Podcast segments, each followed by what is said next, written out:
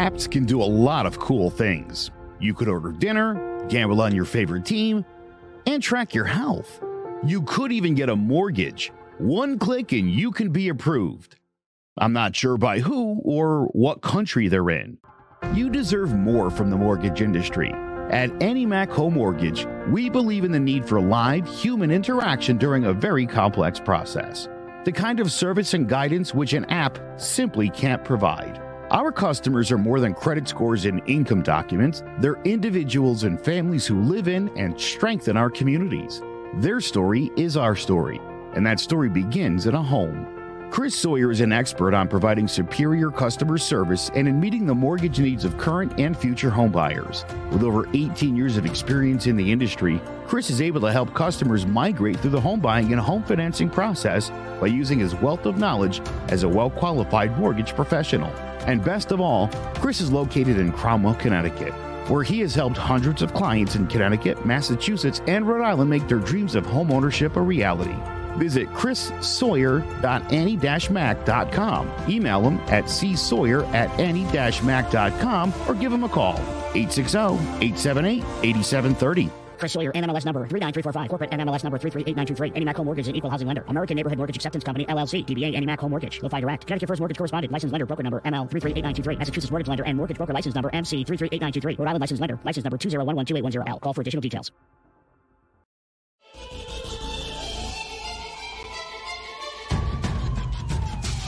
Throwing jabs, always full send. Here we go again. Jared, Joe, and Jay's Clover Crest, top three corner man, punching in with a puncher's chance. We find a way to win. The main event locked it in every Saturday at 10. The overhand is out of hand when it comes to fisticuffs. Slide a hand on the undercard, you'll never see the punch. Uppercut got you missing weight, feet are stepping late. Keep your guard up, feeling faint from a feint. Take a stand and eight, then retaliate. Put up your duke, stick and move, bob and weave. Don't lose hope against the ropes. There's always an escape. Never stay down. One more round, bells ringing, counter punch with your chin tucked and go down swinging. We bringing crosses with no worship, hooks with no verses, combinations with no locks. When feel the flurry is curtains from scrub scraps to fight stats. Relax if you want the facts, cause the best combat podcast is throwing jabs.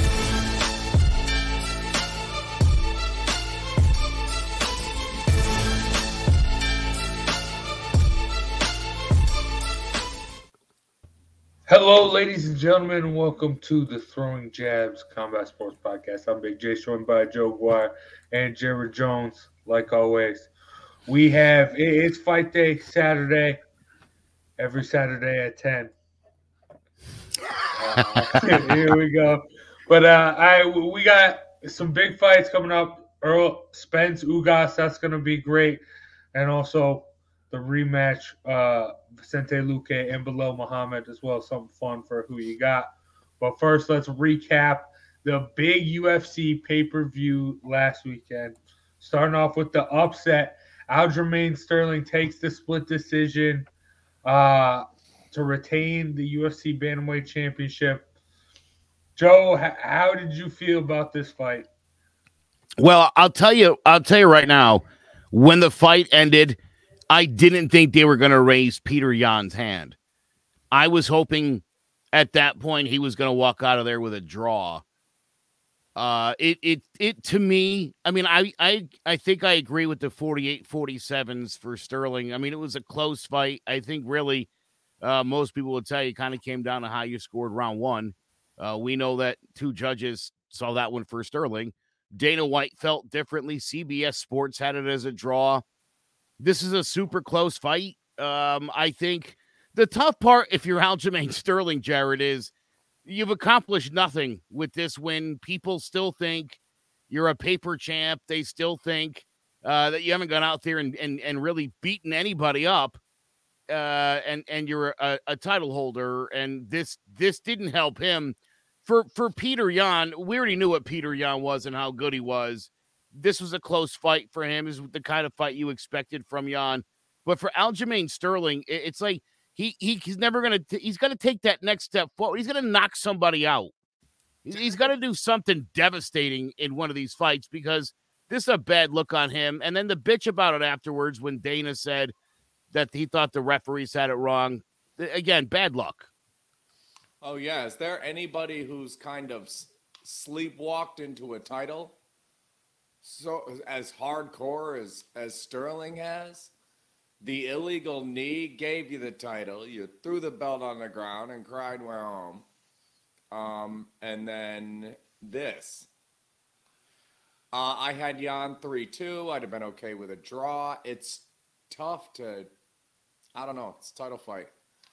It's a title fight. And I, and I, and I hate seeing Peter Yan have that knee and then have this fight. And don't you still feel like you're the champion if you go home and you're, and you're young That's tough to let somebody else bring the belt home after that fight. Yeah. This fight could have gone either way, and I mean, don't. This is why they say don't leave it to the judges. Stuff just like this.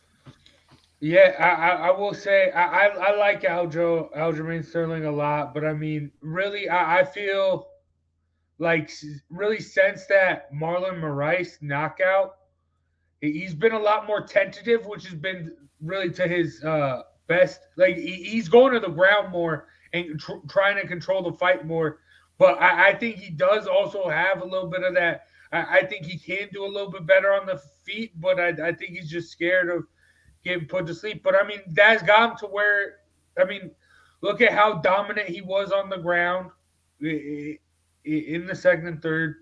And I mean, just he, he was great. But I, I, I think if he can just get have more faith in his stand up game, that that he really lost since that knockout, in my opinion.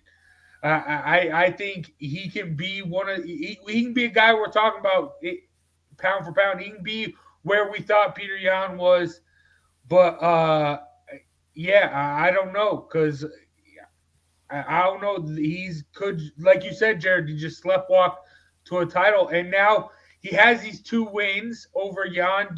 I mean, I, I don't necessarily know if I, I know Dana had Yan winning, but are they going to make a trilogy? Or I mean, you had T.J. Dillashaw there. I mean that that's a name. Is that going to get done? What do you want to happen, Jared? Who do you see next for for the bantamweight championship? I it sucks. this is just it turned into one of the most exciting divisions into one of the lamest. They kind of have to rematch. Um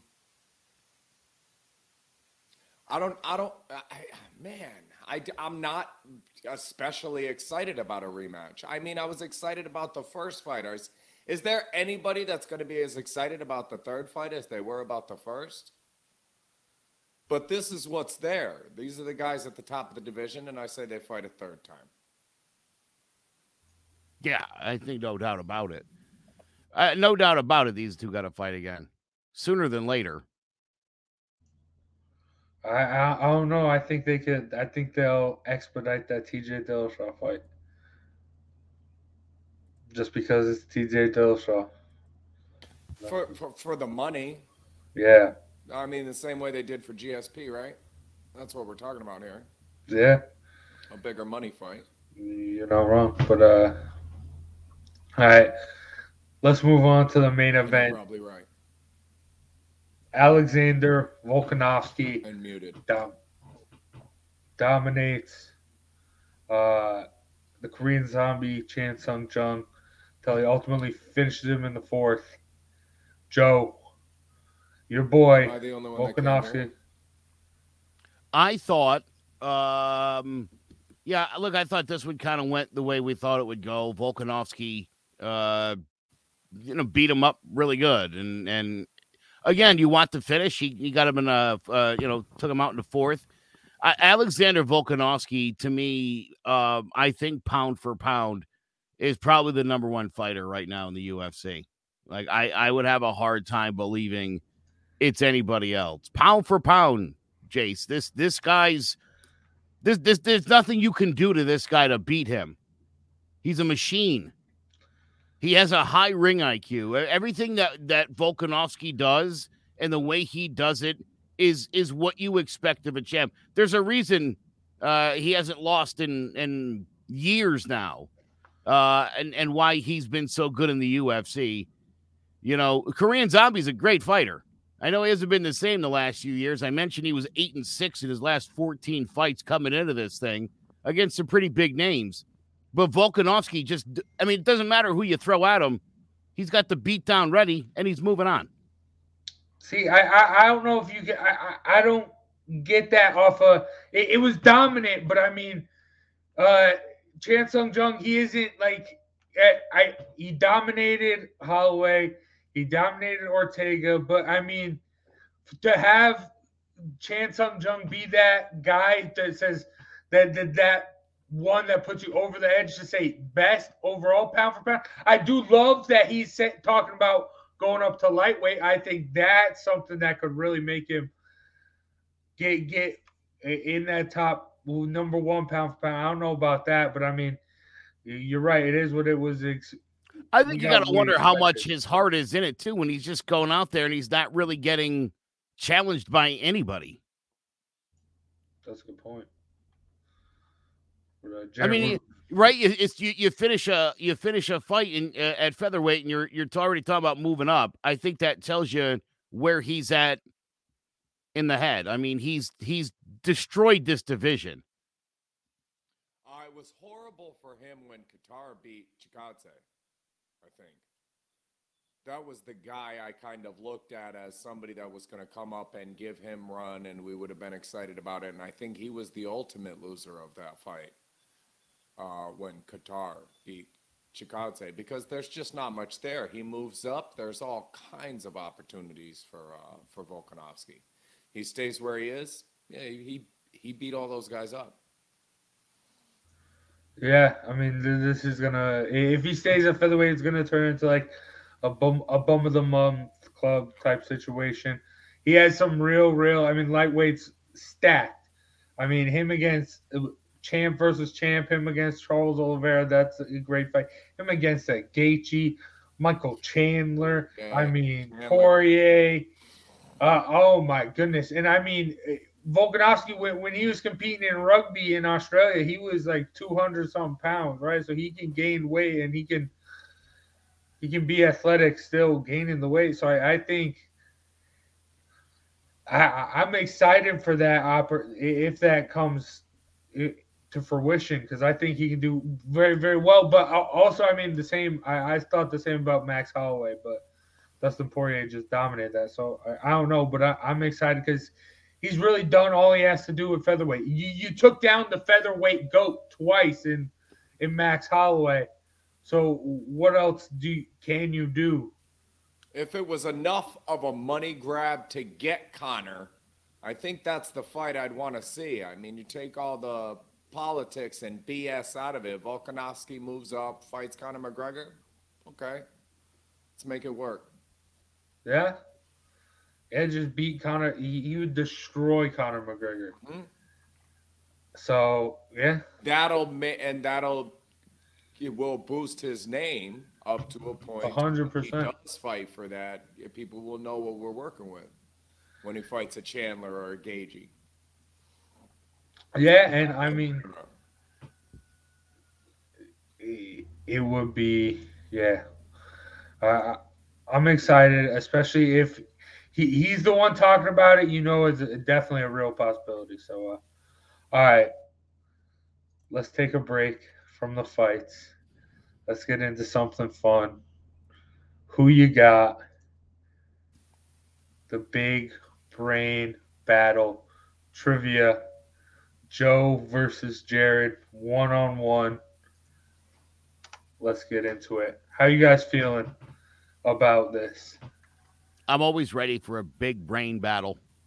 Yeah. J- Jared, how you feeling? I, I think our hands should be in plain view. Just want to make sure I'm getting a fair one. Oh, damn. Okay. you may have heard some things alleged at me in other competitions. And all I'll say to that is nothing's ever been proven. So, all right. Uh, okay, let's. Speaking of, all right, I mean, let's get into the rules. Let's get into it. Ten rounds, two questions per round. 30 seconds to answer a question. If it's not answered, the other person can steal, but you only have 10 seconds on the steal. Person with the highest score at the end has the bigger brain. All right. It's decided. All right. It is decided, yes, sir. Um, and as always, this is brought to you by Clovercrest Media. Make sure you check out clovercrestmedia.com They're very nice. podcasts. Yeah. They're very nice over there. Also, I don't know why uh, we're we're not live on Facebook right now. I don't. I, apparently, issues, I- literally, literally, I just got a notification. Apparently, I posted something inappropriate a year ago, and the content's no longer available. Whatever that might be. Mark Zuckerberg, you're such an idiot. You really are. I mean, really, dude, idiot. Just needed to get that on the record. All right. Okay. All right. Let's keep going. Boom. Round one, NFL. Joe, you're going first since you got into you joined the StreamYard first. Oh, good. Okay. Okay. So this question is for you. 30 seconds are on the clock after I start reading the question. After spending nine seasons and becoming the all time leading rusher for the team that drafted him, then played the final three seasons of his career in Atlanta and New England before retiring in the 2015 season. Who is this player? Oh, you know what? I feel like I was just talking about this dude the other day. Oh man. Rusher for the team that drafted him. He played the final three seasons. Uh I don't I don't I don't remember. I'm picture I can picture his face. Hey, no, no guess at all? I'm trying to think of who it, it could have been. Who played for Atlanta and New England and then another team? You got five. Jared got it. Did you find it on Google? three, two, one. Jackson. First, any name?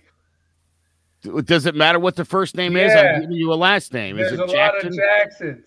the, it's the Jackson we're both thinking of, if it is. Okay, all right. I can't accept that. Jared, do you have a full name for me? 10. Okay.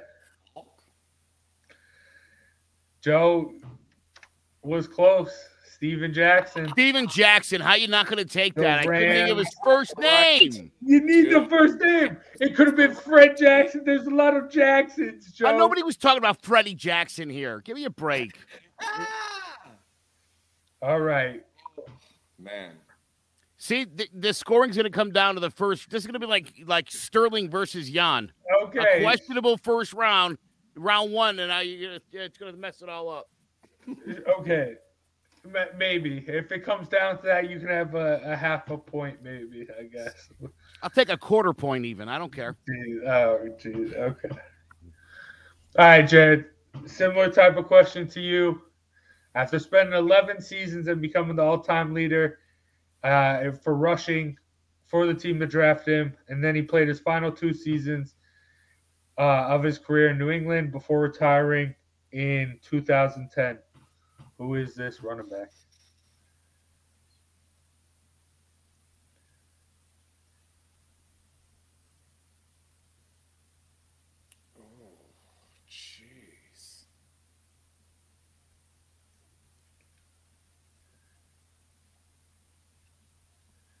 Wow, I'm so far off these Patriots, huh? Edgerrin Five, James. four, three. That's your final answer? Nope. All right, Joe, 10 seconds on the clock now. Uh, all-time leading rusher. Uh, drafted him, yeah. I don't even remember who played for them or Five, who they had four, before that. I don't know. Warrick three. Dunn. Two. Oh. It's, it's uh, Fred Taylor. Oh, 11 seasons on the Jags, final two seasons with the. Di- Pats. never even don't even remember Fred Taylor being in New England at all. I don't remember that. Yeah. I Yeah. remember Jackson being there.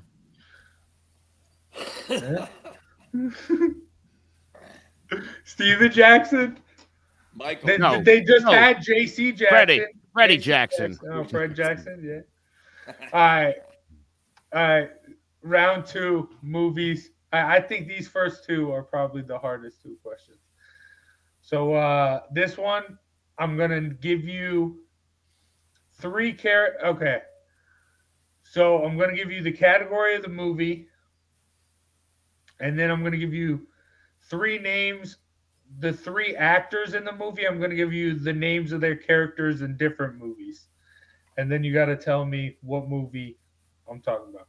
It'll make Okay. sense Wow. as it plays out. Joe, to you, name this sports movie based off the actors, I guess. Tyler Durden, Donnie Azoff, and Peter Quill or Star Lord. I know what this is. The name of this movie. This is uh, Moneyball, because Tyler Durden's Brad Pitt. Good. Well done. Yeah, Yes. yes, sir. Donnie was nice. Is uh is uh Jonah Hill in uh Wolf of Wall Street, Peter Quill Star Lord, Chris Pat Pratt, Guardians of the Galaxy. All right. Well done, Joe. There we go. All right, Jared, to you. It's an animated movie. Ferris Bueller, Darth Vader, Alfred. God. And so now it's the voices of those guys.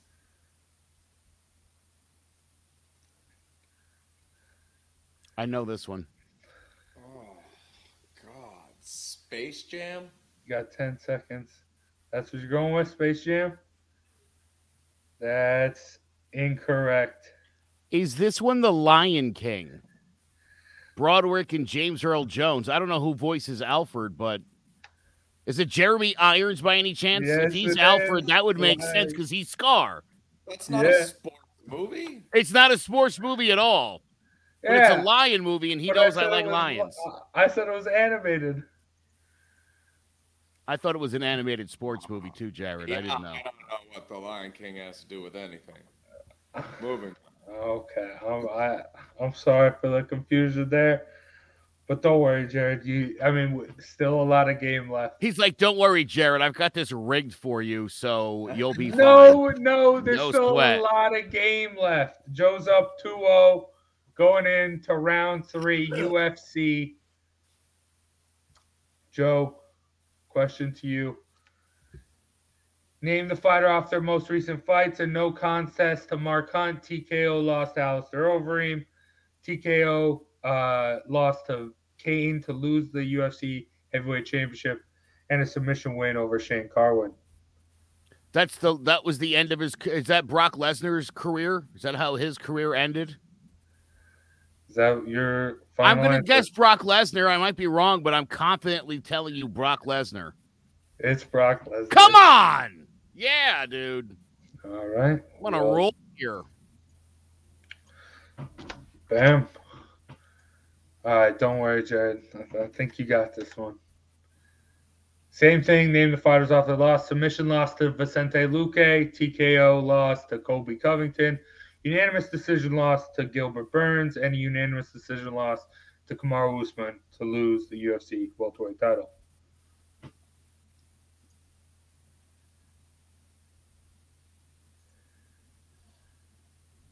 Oh, goodness.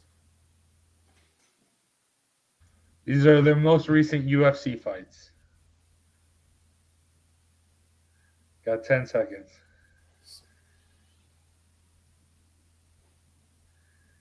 Ah, jeez. Oh, um, Gagey? Five, four. Just Nope. Gagey. Joe. I'm gonna guess Tyron Woodley Oh, because he lost the belt. Yeah, Tyron and you left the Jake Paul stuff out just to throw us for a loop. Good stuff. You No, said I- UFC. I, I I'm- said that, yeah. UFC. I get what's going on here. I think I understand what you're doing. Did you want me to put the the WWE stuff in for Brock Lesnar? I'd be lost with WWE. All right. Better with the Lion King. All right. I'm good with WWE 2000 to 2003 yeah, 80s. Uh, or anything. Yeah, anything like 84 to 88. You're in my Holy wheelhouse. Ha- Hacksaw Jim Duggan, those are, you know, the Bushwhackers. Oh, But, I love Jim Duggan. Yes, sir. All right, whose question? Mine. Yep. And it's round four TV. I have one. Joe, name the HBO show. The Sopranos. A retired NFL player struggles through his new career path as a financial manager of other NFL players. I'm going to say I've never seen the show Entourage, so I'll assume that this is the weakest uh, explanation of that show in history. No. Oh wait, no, no, no, no. It's uh Oh god. What's that other show? Do you know it, Jared? Is it's got Robert Wool in it, I think. I think and he's like the Ten. agent. I don't know the name of the show though. I think I might have given you the answer if you have any idea what it is. Four, I think it only had one a one word name. one. Nothing, Joe. All right. 10 seconds to you, Jared. Or the steal. Am I right? Is Robert Wool in it? Am I thinking of the I right don't- show? I don't know. wow, I don't know without players. Five, All American? four, three. No, it is The Rock in Ballers. It's okay. No, that's not what I was thinking about. Never would've got that. All right. All right. All right, Jared, to you. Name the Netflix show. A small town quarterback returns home after years of chasing a career in football to work on his family's cattle ranch. 30 seconds.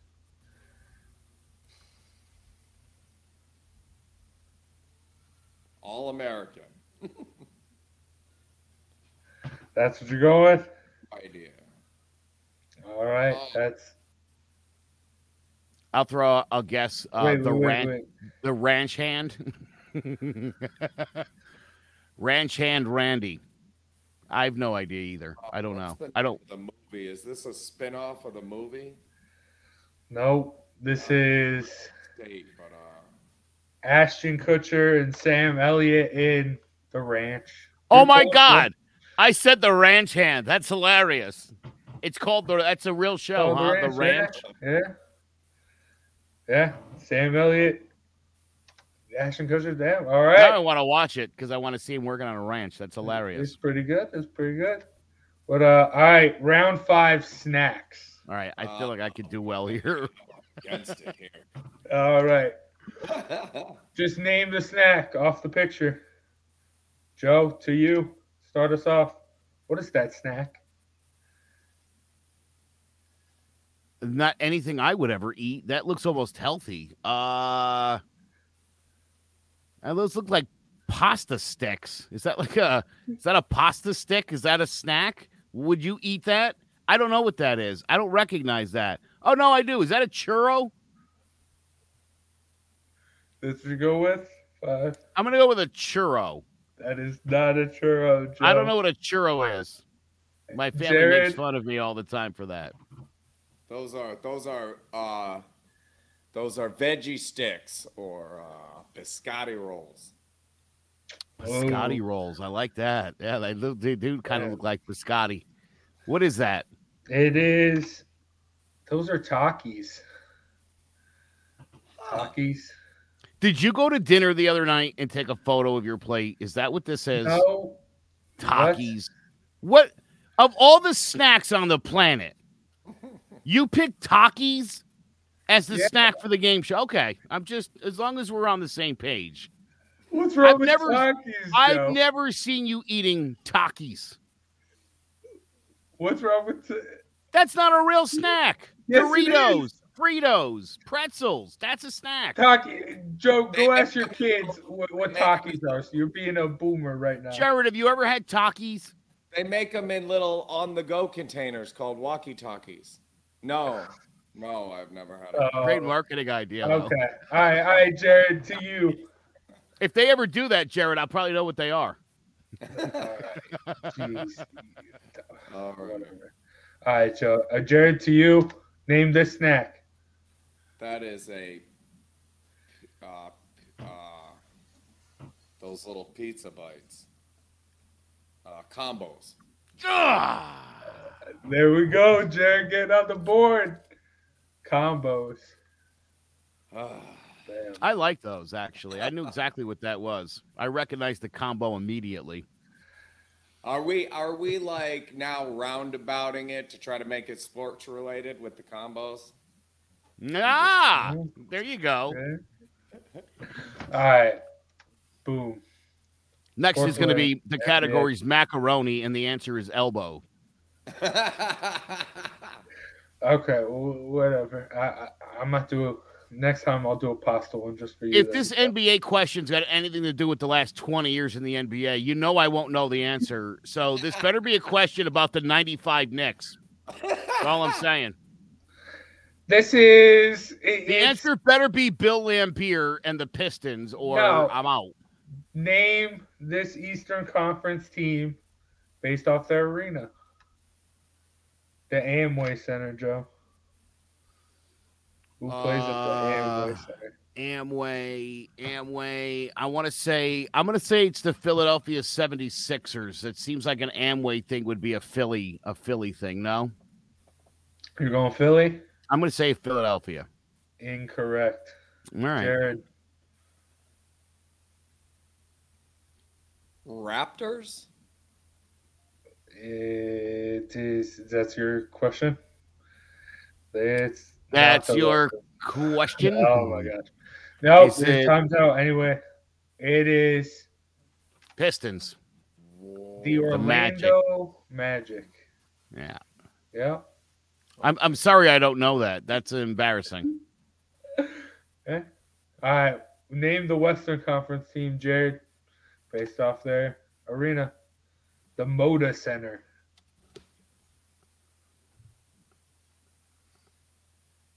I think I know this one not because of the name of it, but because of the building.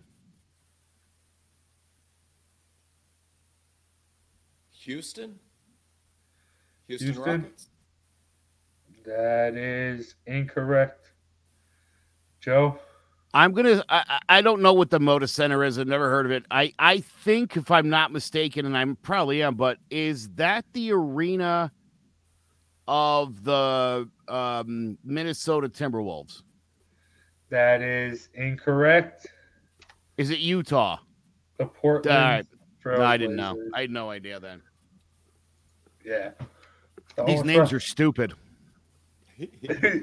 Terrible names for arenas. That's why people aren't going to watch the NBA anymore. it's the playoffs. All right. Oh, my favorite, the flags of the world. The flags. Of There's like the 220 countries, Jared, and we know like six of them. All right, let's see. All right. Flags of the world. Joe, what flag is this? That is the flag of the Republic of Lithuania. Nope. Jared. Jared, there's th- that mountain at the top's got to be something somewhere mountainous like Afghanistan, but that's not their flag, I don't think. Czechoslovakia. You guys were both pretty close. Slovenia. Oh, Slovenia. All right, Jared. To you. Not enough good Slovenian fighters for us to know that flag Okay. like that. Come on, do America. Jared. What flag's that? Costa Rica. Oh. Is that your final answer? Ah. Jared, the third mark or the fourth mark over in purple, it looks like it's a goat. That looks like a goat. You got 10 seconds. Five, four, three. Costa Rica. Two. It is not Costa Rica. Joe, 10 seconds. I'm going to say uh, Dagestan. Dagestan is part of Russia, so I don't. Nope. It is Croatia. Croatia. I knew it was somewhere in the Baltic region. For crying out loud, he said it all. That's part of Russia. Well, it's not. Dagestan. It's an independent country. Einstein. All right. Not a lot of Mirko Cro Cop fans, huh? So you couldn't Dude, every one of these, I immediately try to think of the fighter like, who would be holding that flag around him? The goat. I thought I was thinking when I saw the goat, I thought of Khabib, not because he's the greatest of all time, but I think his family were goat herders. Mm-hmm. Okay. I think. right. All right, so College football. You ready? Name the players based off their jerseys. Joe. There you go. The guy on the left is uh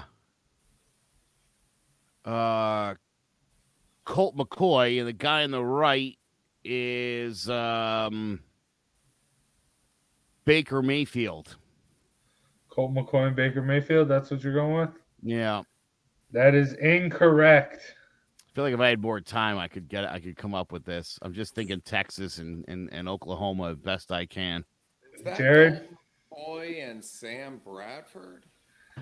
Ding, ding, ding. Colt McCoy and Sam Bradford. Boom. Wow. That was Colt McCoy. I knew Yeah. it. You love Colt McCoy. Sure. Sam Bradford. That was good. Yeah. All right. Jared, you make it a one point game with this. Name the players off their jerseys. Boom. Oh God. Oh no. Oh, oh no. Now I'm gonna be completely embarrassed because I don't know the name of that LSU quarterback off the top of my head. Uh, Paul. You got some time. 10 seconds. Oh. Five, like just four, quarterback for him, and I don't want to give any help two, on the other one. No answer. Nothing. All right, Joe. 10 seconds. Uh, uh, is that Joe Burrow on the left? And on the right, Five, uh, four, three, I have no idea who that is. one. Joe, uh,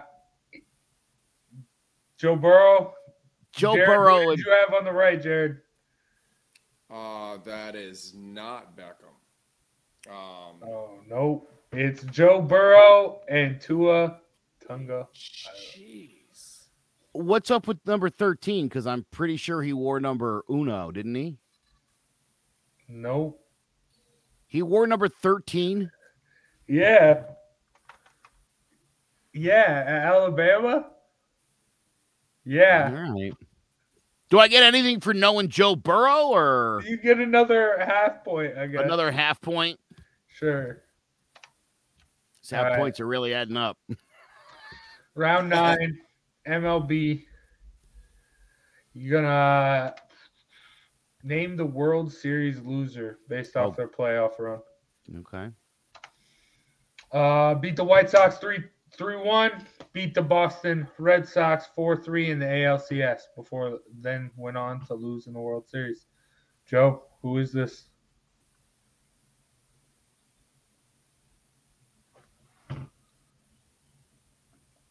That team is the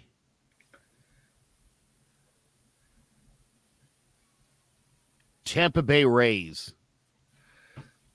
Tampa Bay Rays. That's what you're going with. Yeah. That is correct. That's the 2008 Tampa Bay Rays.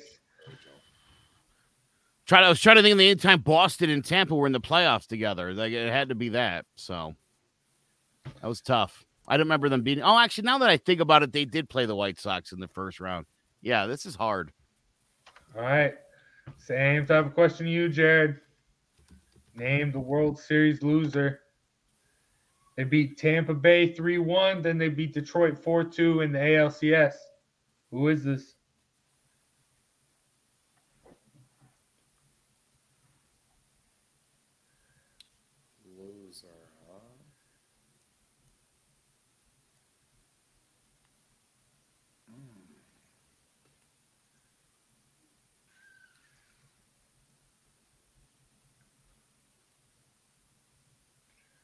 Got 10 seconds. Oh, Five, four, Yankees? three, two. New York Yankees. No, but I can't give Joe a Yankees. Joe, you got anything? I'm gonna guess the Houston Astros. That is incorrect. Is it the was Texas close. Rangers? It was indeed Ah! 2011 Oh, I Texas knew it. Rangers. Ah, my second choice was the Rangers. Okay, All right. picking myself. I, I should have gone with them first. You wouldn't have said the Houston Astros. That was too obvious an answer. Yeah, and I mean that was that was before they were uh, 2011. That was rough. Houston Astros were the Houston Astros now. You know, Okay, that was Jersey math. Jersey Um, math. I'm gonna get you. I'm. Don't worry, Joe. Alabama Tua is not on here. All right, because we But, uh, starting with 13, apparently, not one. I thought Lawrence Taylor plus Tua equaled 57. That is incorrect. It does not. It is 69, baby. Yeah, very nice. All right, Jersey math to you, Joe. Um, here we go. Peyton Manning at Tennessee, Sidney Crosby on the Penguins, and Fernando Tatis on the Padres.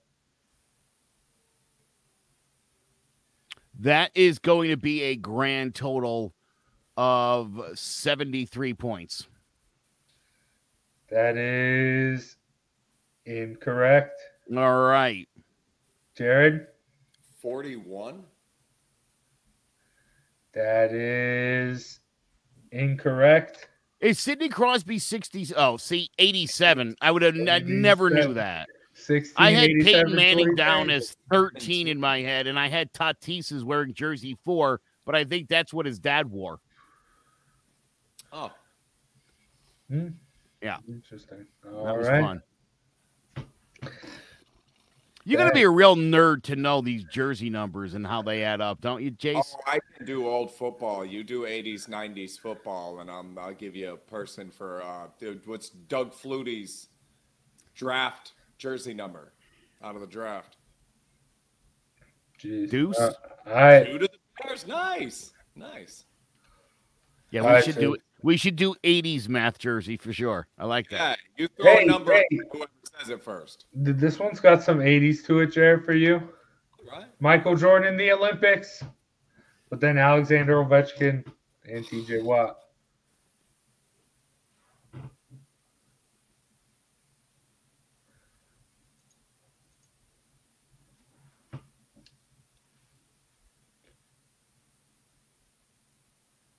One fifty-seven.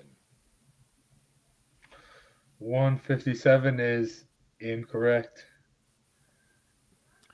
I think Michael Jordan wore number eight. I don't know who Alexander Ovechkin is. I thought that I thought that was the Russian general leading the battle in Ukraine, so I didn't know who that was. Um, and is TJ? Why does he wear ninety nine? So I think I'm up to about 107. Ovechkin, what's he wear? 63, something silly, 55. So I'm going to say the answer to this question is 176. Twenty-six. You, you you said the number, Joe, but you were way off. It's 107. Michael Jordan. Oops. The wore Ovechkin number wears. nine. Ah, He wore number eight. And T JJ Watt wears 99. TJ. oh, TJ Watt. Oh, got me. Yeah, All right. So Interesting. I actually said 107 at one point, didn't I? That's You hilarious. yeah. That's Like wild. Yeah. That Ovechkin thing really hurt. I'm going to be honest with you. Yeah. I don't know who that is. Is he You don't know who uh, Alexander Ovechkin is? I stopped following the The the NHL and the NBA around the turn of the century, and I haven't been back. Sorry, it's on them, not me. That's still like I, I don't follow NHL at all, but I know who Alexander Ovechkin is. Oh, what number does he wear? Eight. Yeah.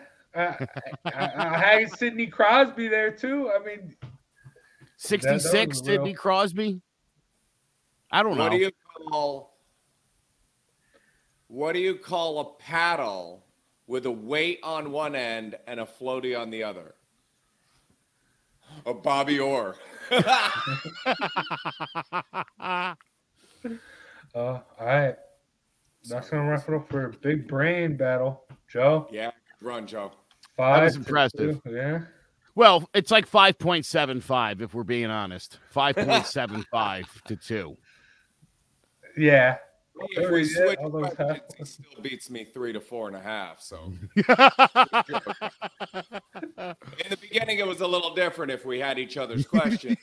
Toward the end, it, it came true anyways. So yeah, that was yeah, fun. good run, brother. That Yeah. was- All right. Uh, that was fun. Yeah. But uh, all right, we got to get back into fights. But first, let's take a little break in here. More of our sponsors. Come on out for a day of fun to the Cove Kids Classic presented by Clarity. Friday, May 6, 2022 at Lyman Orchards Golf Club to benefit the Cove Center for Grieving Children. Partnership opportunities are available. All proceeds from the Cove Kids Classic support the Cove's free programs. Please consider partnering with us to continue to support grieving children and teens in 2022 and beyond. For more information or questions, call Allison Gamber at 203 634 0500 or email allison at covect.org. The Cove Kids Classic takes place Friday, May 6th at Lyman Orchards Golf Club. Registration begins at 8 a.m. Shotgun start at 9 a.m. on the player course. The UFC returns to the Apex in Las Vegas for Fight Night 206, featuring a welterweight matchup in the main event between Belal Muhammad and Vicente Luque. Let's break it down. Belal Muhammad is 33 years old. He's 5 foot 10 with his 72 inch reach and a record of 20 and 3 with four knockouts. From Chicago, Illinois, Muhammad took up wrestling in high school and after briefly attending college, he made his MMA debut in August of 2012 with a first round knockout. Early on, he fought for several different promotions, eventually winning the Titan FC welterweight title with a fourth round knockout over Steve Carl. He made his UFC debut in his next fight, losing by unanimous decision to Alan Jouban, but winning his first fight of the night bonus and followed that up with a brutal ground and pound stoppage of Augusto Montano. In November of 2016, he suffered a devastating first round knockout to Vicente Luque, but then went on a four fight winning streak, including decisions over Randy Brown, Tim Means, and Chance Rencountre before losing a decision to Jeff Neal in an all action brawl that saw him get dropped twice. He bounced back four months later, defeating Chris Melander, and followed that up with his first performance of the night when he submitted Takashi Sato via rear naked choke. Dominant victories over Lyman Good and Dhiego Lima earned him his first headliner against Leon Edwards. However, that fight ended in controversy as an entertaining first round. Edwards poked Muhammad in the eye, rendering him unable to continue. Just three months later, he scored one of the most impressive wins of his career when he shut down the dangerous veteran Damian Maia, stuffing multiple takedown attempts and absolutely dominating with his technical boxing skills en route to a unanimous decision. On December 18, 2021, he cemented his place among the best of the division when he put on another impressive performance, giving Stephen Thompson a thorough and one sided beating, overwhelming Wonder Boy with his wrestling and aggressive striking. A well rounded and highly aggressive pressure fighter, Muhammad is excellent at cutting off the octagon, maintaining distance, and overwhelming his opponents with a solid mix of striking, wrestling, and some of the best cardio in the game. Vicente Luque is 30 years old. He's 5 foot 11 with a 75 and a half inch reach and a record of 21 and 7 with 11 knockouts and 8 submissions. From Westwood, New Jersey, Luque began training in karate at the age of 3 and after his parents' divorce, he moved with his mother to Brazil, where he took up Brazilian Jiu Jitsu and Muay Thai in his teens. He made his professional debut in June of 2009 with a first round knockout and went 7 4 and 1, including a first round TKO of Thiago Santos before trying out for the Ultimate Fighter in 2014. He submitted Nathan Coy in his first fight, but was defeated by Hayder Hassan in the semifinals. He made his official UFC debut in the show's finale, where he defeated castmate Michael Graves. In his next fight, he avenged the loss to Hassan with a first round anaconda choke, then won his next three by stoppage, including a first round left hook knockout of Belal Muhammad. In his next fight, he dropped a unanimous decision to Leon Edwards, then went on to an impressive six fight winning streak, which included a second round D'Arce choke of the dangerous Niko Price, knockouts over Bryan Barberena and Derrick Krantz, and a decision over Mike Perry. In November of 2019, he dropped a unanimous decision to Stephen Thompson, but bounced back six months later with a third round stoppage of Niko Price, then knocked out Randy Brown with a brutal knee to the head, followed by ground and pound. In March of 2021, he defeated former welterweight champion Tyron Woodley with a first round D'Arce choke, then used the same technique five months later to submit UFC mainstay Michael Chiesa. One of the most well rounded fighters in the division, Luque is an elite level Brazilian Jiu Jitsu specialist who is equally as dangerous in his stand up game, where he combines excellent technical striking skills with devastating one punch knockout power at a rate of nearly six strikes per minute. Will Muhammad's relentless pressure and world class grappling be enough to overwhelm Luque as he seeks to avenge his only knockout loss? Or will the silent assassin's tactical striking and thunderous power result in another dominant victory as both men inch closer to a showdown with welterweight kingpin Kamaru Usman? Tune in Saturday night to UFC Fight Night, Luque versus Muhammad 2, and let's find out. All right. I mean, the who will get that much closer to a match with Usman and a shot at the title, Joe? Uh, look, you know, the in, in the first fight, uh, obviously Luque had the upper hand. I think Muhammad has become a much better fighter since the first time these guys faced off. Um, I I I do think that he's gonna pull this thing out tonight. I think he wins uh, a decision. I think it, it goes the uh, it goes the distance. I think Luque is gonna have moments where uh, you think maybe he's gonna pull it off, but I think in the end it's Muhammad in five.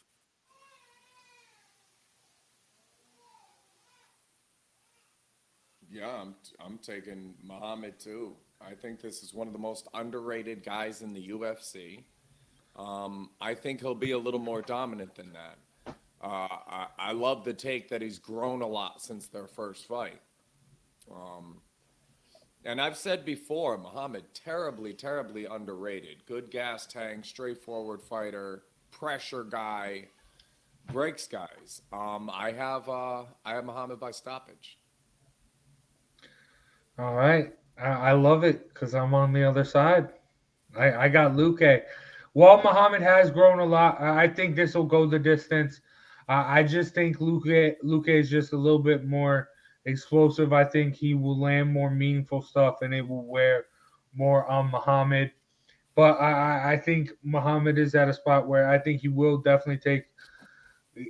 He'll he'll get his in. I think it will be a great great fight.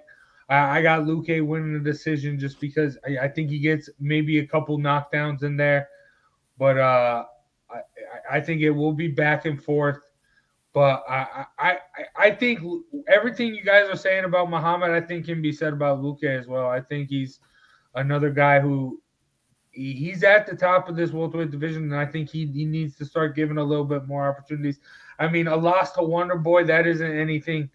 I mean, yeah, that's rough, but I mean, Wonder Boy's a, a Rubik's cube in and of itself, and I mean, Luque's a beast. He's been a beast. I mean, and he's been great throughout his whole career. And I think he he's someone who definitely needs to get a lot more love. I think both these guys are tremendously underrated in the scope of the UFC. Since they fought, Luque's 10 and 10 and 2 in the UFC. Uh, and as you mentioned, I mean, the losses are to Steven Wonderboy Thompson and the Leon Edwards. And if especially his last few fights, man, it's like a who's who. Chiesa, Woodley, Brown, Price, Mike Perry. I mean, he's he's been fighting uh the best fights he can get, and he's he's been winning most of them. So yeah, and and and you know the D'Arce chokes of Luque, you know he's. I, I, I mean, I, if I'm Muhammad, dude, and the only reason I'm giving Muhammad the, the edge here, here is honestly, I just feel like I don't know what I feel like. I think, I mean, you're talking about the number five versus the number six guy in the division here. Yeah. Uh, you know, it, it, these are two really good fighters. I think you're going to get a really good fight. Uh, outside of losing the Luque, Muhammad's only other loss was to Jeff Neal. Again, not exactly a banger, but a, a known commodity. So, yeah, I think this is going to be a great fight. I think it is going to go the distance, though, um, unless Luque chokes him out before then. What do you call? What do you call it when you strike somebody out who's sitting on the toilet? Come on, guys. We've been playing this game too long. A Luque.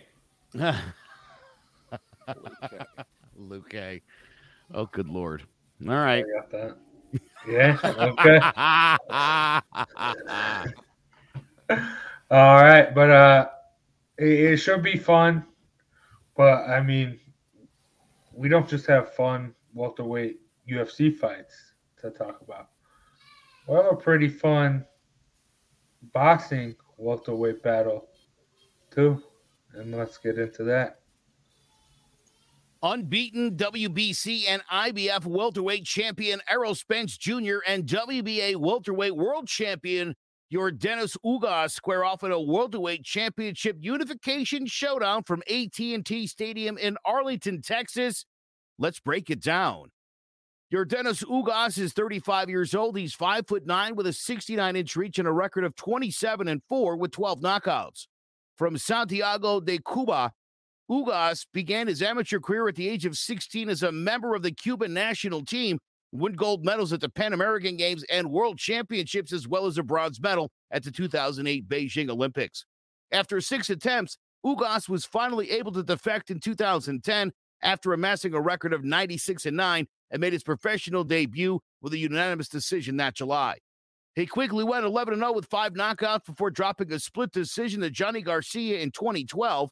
He then won his next four, including a decision over Cosme Rivera and a knockout of Aiden Hernandez before dropping two straight to Emmanuel Robles and Amir Imam. He bounced back with a dominant win over Jamal James. They went on a seven fight winning streak with decisions over Thomas Dulorme and Cesar Barrionuevo and a TKO of Ray Robinson before challenging Showtime Shawn Porter for the WBC welterweight title. He put up an impressive performance, managing to cut the champion in an action packed brawl, only to lose a close split decision. He returned to the ring two months later, defeating Omar Figueroa by a wide unanimous decision, then stopped Mike Dallas in seven rounds in February of 2020. Seven months later, he took on Abel Ramos, dominating the fight and pulling out a decision victory to claim the vacant WBA regular welterweight title. And four months later, was elevated to WBA super champion after Manny Pacquiao was stripped of his title due to inactivity. On August 21st, 2021, he scored the most significant victory of his career when he took on boxing legend Manny Pacquiao, using his jab accuracy and looping right hand to keep the future Hall of Famer at bay as he won by a wide unanimous decision. Working behind a solid double jab, Ugas is atypical for a Cuban boxer, preferring to fight in a phone booth and forfeiting his reach advantage to outlast and wear down his opponents with body shots and a wild overhand right. Errol Spence Jr. is 32 years old. He's 5 foot 10 with a 72 inch reach and a record of 27 0 with 21 knockouts. From Dallas, Texas, Spence took up boxing at a young age winning the National Golden Gloves and three consecutive national championships from 2009 to 2011 before losing in the quarterfinals of the 2012 London Olympics to Andrei Zamkovoy. After amassing an amateur record of 135 and 12, he turned pro in November of 2012 with a third round knockout of Jonathan Garcia. He steadily rose through the rankings, going 18 0 with 15 knockouts before stopping Alejandro Barrera in five rounds to become the IBF's number two contender. After an impressive fifth round stoppage of former junior welterweight champion Chris Algieri and a six round blowout of Leonard Bundu, he was given a title shot against Kell Brook, battering the champion and dropping him in the 11th to claim the IBF welterweight title. In his first defense, he demolished WBA regular champion Lamont Peterson, thoroughly dismantling him until his corner threw in the towel. And after a one round destruction of the hapless Carlos Ocampo, he took on four weight champion Mikey Garcia, putting on an absolute masterclass and completely overwhelming him with combinations which severely limited his offense as Garcia was unable to land in double digit numbers in every round of the fight.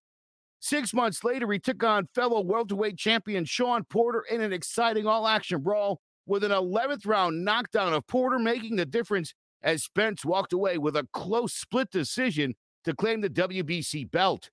Shortly after the fight, he was involved in a near fatal car accident, flipping his Ferrari and getting ejected from the vehicle. After a year layoff, he returned to the ring, scoring a dominant unanimous decision over former junior welterweight champion Danny Garcia. A highly tactical pressure fighter, Spence is a master at controlling the distance with his excellent footwork and uses a powerful jab to set up a withering body attack. Will the awkward and aggressive style of Ugas be able to neutralize Spence's offense, or will the truth's advantage in speed and power prove to be too much as he continues to cement his legacy as one of the best pound for pound in the sport? Tune in Saturday night and let's find out. All right, Joe. Can will the rise of Errol Spence continue, or will Ugas be the wall in the way? I think Ugas has to fight the fight of his life. You know, he got th- outthrown in the fight against Pacquiao. Pacquiao, fortunately, just didn't for him didn't land much. A uh, couple things about Ugas. Number one, he lives in North Bergen, New Jersey. That's where my mom and and my grandmother uh, lived. And uh, number two, I don't know if you guys know this, but Yordenis Ugas is best friends with Yankees closer Aroldis Chapman, another Cuban defector. Uh, listen, Ugas fought his brains out uh, against Manny Pacquiao, and while the scores indicated uh, a beatdown, that's not really what happened. I don't, I don't think he's got enough. His, his, he's an look. He's an awkward fight, Jared, and I think anybody would agree with that. Knowing that this is who you're preparing for. I assume Errol Spence Jr., who's a fantastic boxer, and really, I mean, this guy's really, you know what it is? I, I noticed in, in going through all these Spence fights. My goodness, dude, he works the body. He works the body. I mean, he'll certainly punch your face in, but as, as soon as as soon as you leave your body open, Errol Spence will find a way to bury into your ribs. Uh, and then and usually at that point is when he starts stalking you down uh, and, and gets the knockout. So I like Spence in this one. I don't think this thing goes to the 10th round. I think Spence ends it somewhere around uh, seven, keeps popping into my head. I'm going to say seventh round. Uh, I think Spence finishes this dude off uh, and walks out with a whole bunch of belts tonight. Yeah. All right, Jay, do you agree with that? keep my fighter's name out. Um, yeah, Ugas has alopecia and he doesn't punch everybody who picks on him for his eyebrows. It's something he tweeted the other day. Can you imagine if I pimp smacked everyone who said something about me not having eyebrows? Full time job. I still want to fight Will Smith. Hey, open offer's still open. Will haven't heard back from you, and we all know why. Um, so sus, er, Errol, sus, Spence. I like that. Seen anything like Ugas? He's never seen anything like that. Mikey Garcia, I'm not sure what he was when Spence fought him. Uh, Danny Garcia, fast, lightning fast, not a lot of power. Won some rounds. Shawn Porter, close fight, won some rounds. Kel Brook, coming into the ninth round was winning that fight on two out of three of the judges' scorecards.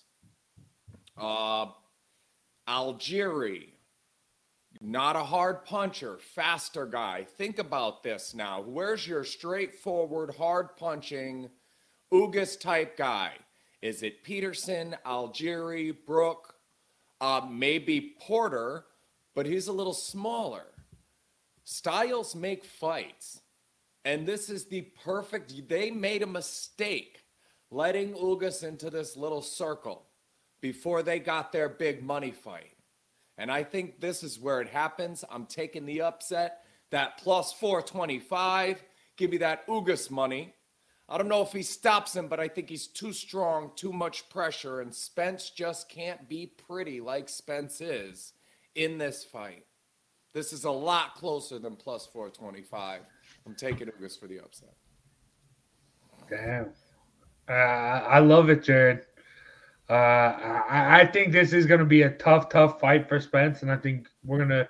This is the most vulnerable we're gonna see Spence. We we've ever seen Spence in that ring, but I, I think he will get the decision. He will get the nod in the end, and I, I think, I I think he we need to see that Crawford fight. I, I think Crawford just needs to get rid of Spence and Spence can go fight uh, your boy Ortiz. Ortiz can put that uh, little feather in his cap to. Get I can to totally see level. this weasel losing this fight to just not have to fight Terrence Crawford. Yeah, after all that weight he dropped after the last fight, dropped seven pounds walking out of the stadium. That was my favorite. I do think I do think Ugas at, at, at minimum is going to be an absolute handful you know, again, this isn't this isn't a fight. And you're right, Jared. How this guy's worked himself into that. Funny, he actually uh, had a mandatory challenger he was supposed to fight, and he asked for a waiver to get it thrown out, and they and they wouldn't do it. And it wasn't until they couldn't agree to terms uh, on a contract that they allowed him to fight uh, Errol Spence Jr., which again just goes to show you what a joke boxing really is. Um, they're now suddenly they're like, we should try to get a unified champion. Yeah, you don't need six guys with seven belts in your division. That's a like stop it. You know, you you you need this. There shouldn't be four champs in every division. It's, it's confusing. It's a trinket for the best guy that night. Yep. That's what the belts have become. A trinket for the best guy that night. Yeah. I just I hope Spence doesn't lose and blow. Dude, we've seen plenty of blown fights, including Joshua Fury. I mean, we've seen some big money fights okay. fall by the wayside because of crap like this. Because he doesn't want to fight Terrence Crawford, you're going to go fight Yordenis Ugas. If you lose, Spence, it's over. The big money fight over. God. You're donezo. That's how yeah. it goes. Don't have Ugas be a Ruiz. Oh, I'll tell you what. To or, me, uh, Ugas, Ugas is like Ruiz personified. This guy's like definitely capable of, again, at the very least, making Errol Spence look terrible tonight. At the uh, very least, Spence wins. He looks terrible doing it. Teofimo Lopez just had this happen to him where he was right at the top of the game and uh give this guy a shot. And you're making a mistake when you start picking and choosing these not big fights but that it's a boogeyman. And spe- and think about I mean I would take Spence in this fight 2 years ago prior maybe prior to the car accident let's say but um, it just looked like the stars are aligning for Spence to have a bad night. I don't know. I'm taking Ugas here. Let me put it like this too: Spence hasn't had a finish in a fight since June of 2018. It's been nothing but wow. split decisions and and unanimous decisions ever since then. Softer guys. I don't want to say so. I don't want to say Danny Garcia is soft. I'm just saying he's not the heavy puncher pressure guy that Ugas is. As close as you get to Ugas is Shawn Porter, probably. And yeah.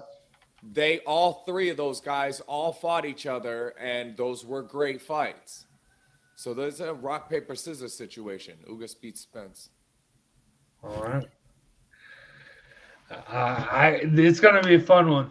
It's gonna be exciting, but uh, I I'm I'm excited. I, I think Spence can get it. I, I think it will go to the judges. I, I I think this is a fight where come next week we're gonna be talking. Did the judges get it right? Because I think I think Ugas is gonna make make Spence look a lot more vulnerable than he has. Mm. But uh, I think we're going to talk about this fight no matter what happens next week oh, 100 percent. because sure. you know that's what we do. Yeah. Just kidding. But uh, All that suspense. yeah. Uh, all right, Jared. Before we close it, how are you gonna make us money? There it is. We already covered this. Belal Muhammad, one of the most underrated fighters in the UFC, inside the distance at plus 600.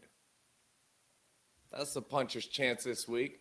My uh, three week win streak got smashed last week. I hope you guys didn't go high bits on that because I got my butt kicked last week in the boxing matches. But this one, we're taking the dog to start the new winning streak. Belal Muhammad finishes Luque plus 600. Damn. All right. Okay. I like it. Even though I, have Luque, I I like the opposite. But I mean, I'll let you run, man. But uh, all right, that's gonna do it for the fights, and that's gonna do it for throwing jabs.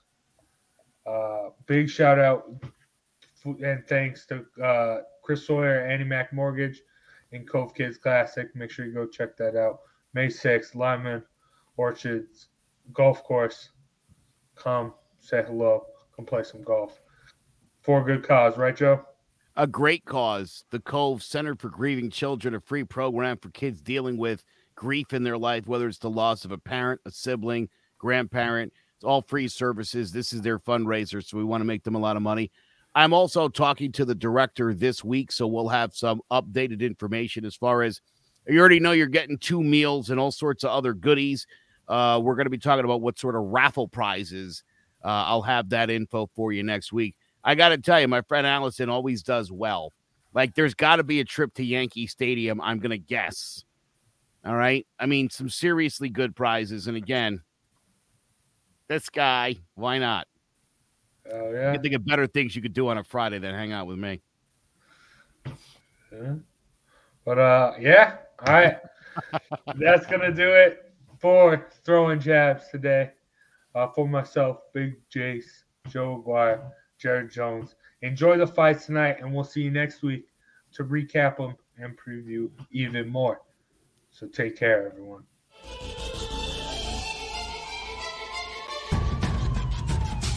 Throwing jabs, always full send. Here we go again. Jared, Joe, and Jay's Clovercrest, top three corner man, punching in with a puncher's chance. We find a way to win. The main event, locked it in every Saturday at 10. The overhand is out of hand when it comes to fisticuffs. Slide a hand on the undercard, you'll never see the punch. Uppercut, got you missing weight, feet are stepping late. Keep your guard up, feeling faint from a feint. Take a stand and eight, then retaliate. Put up your duke, stick and move, bob and weave. Don't lose hope against the ropes, there's always an escape. Never stay down. One more round, bells ringing, counter punch with your chin tucked and go down swinging. We bringing crosses with no worship, hooks with no verses, combinations with no locks. When you feel the flurry, it's curtains. From scrub scraps to fight stats, relax if you want the facts, cause the best combat podcast is throwing jabs.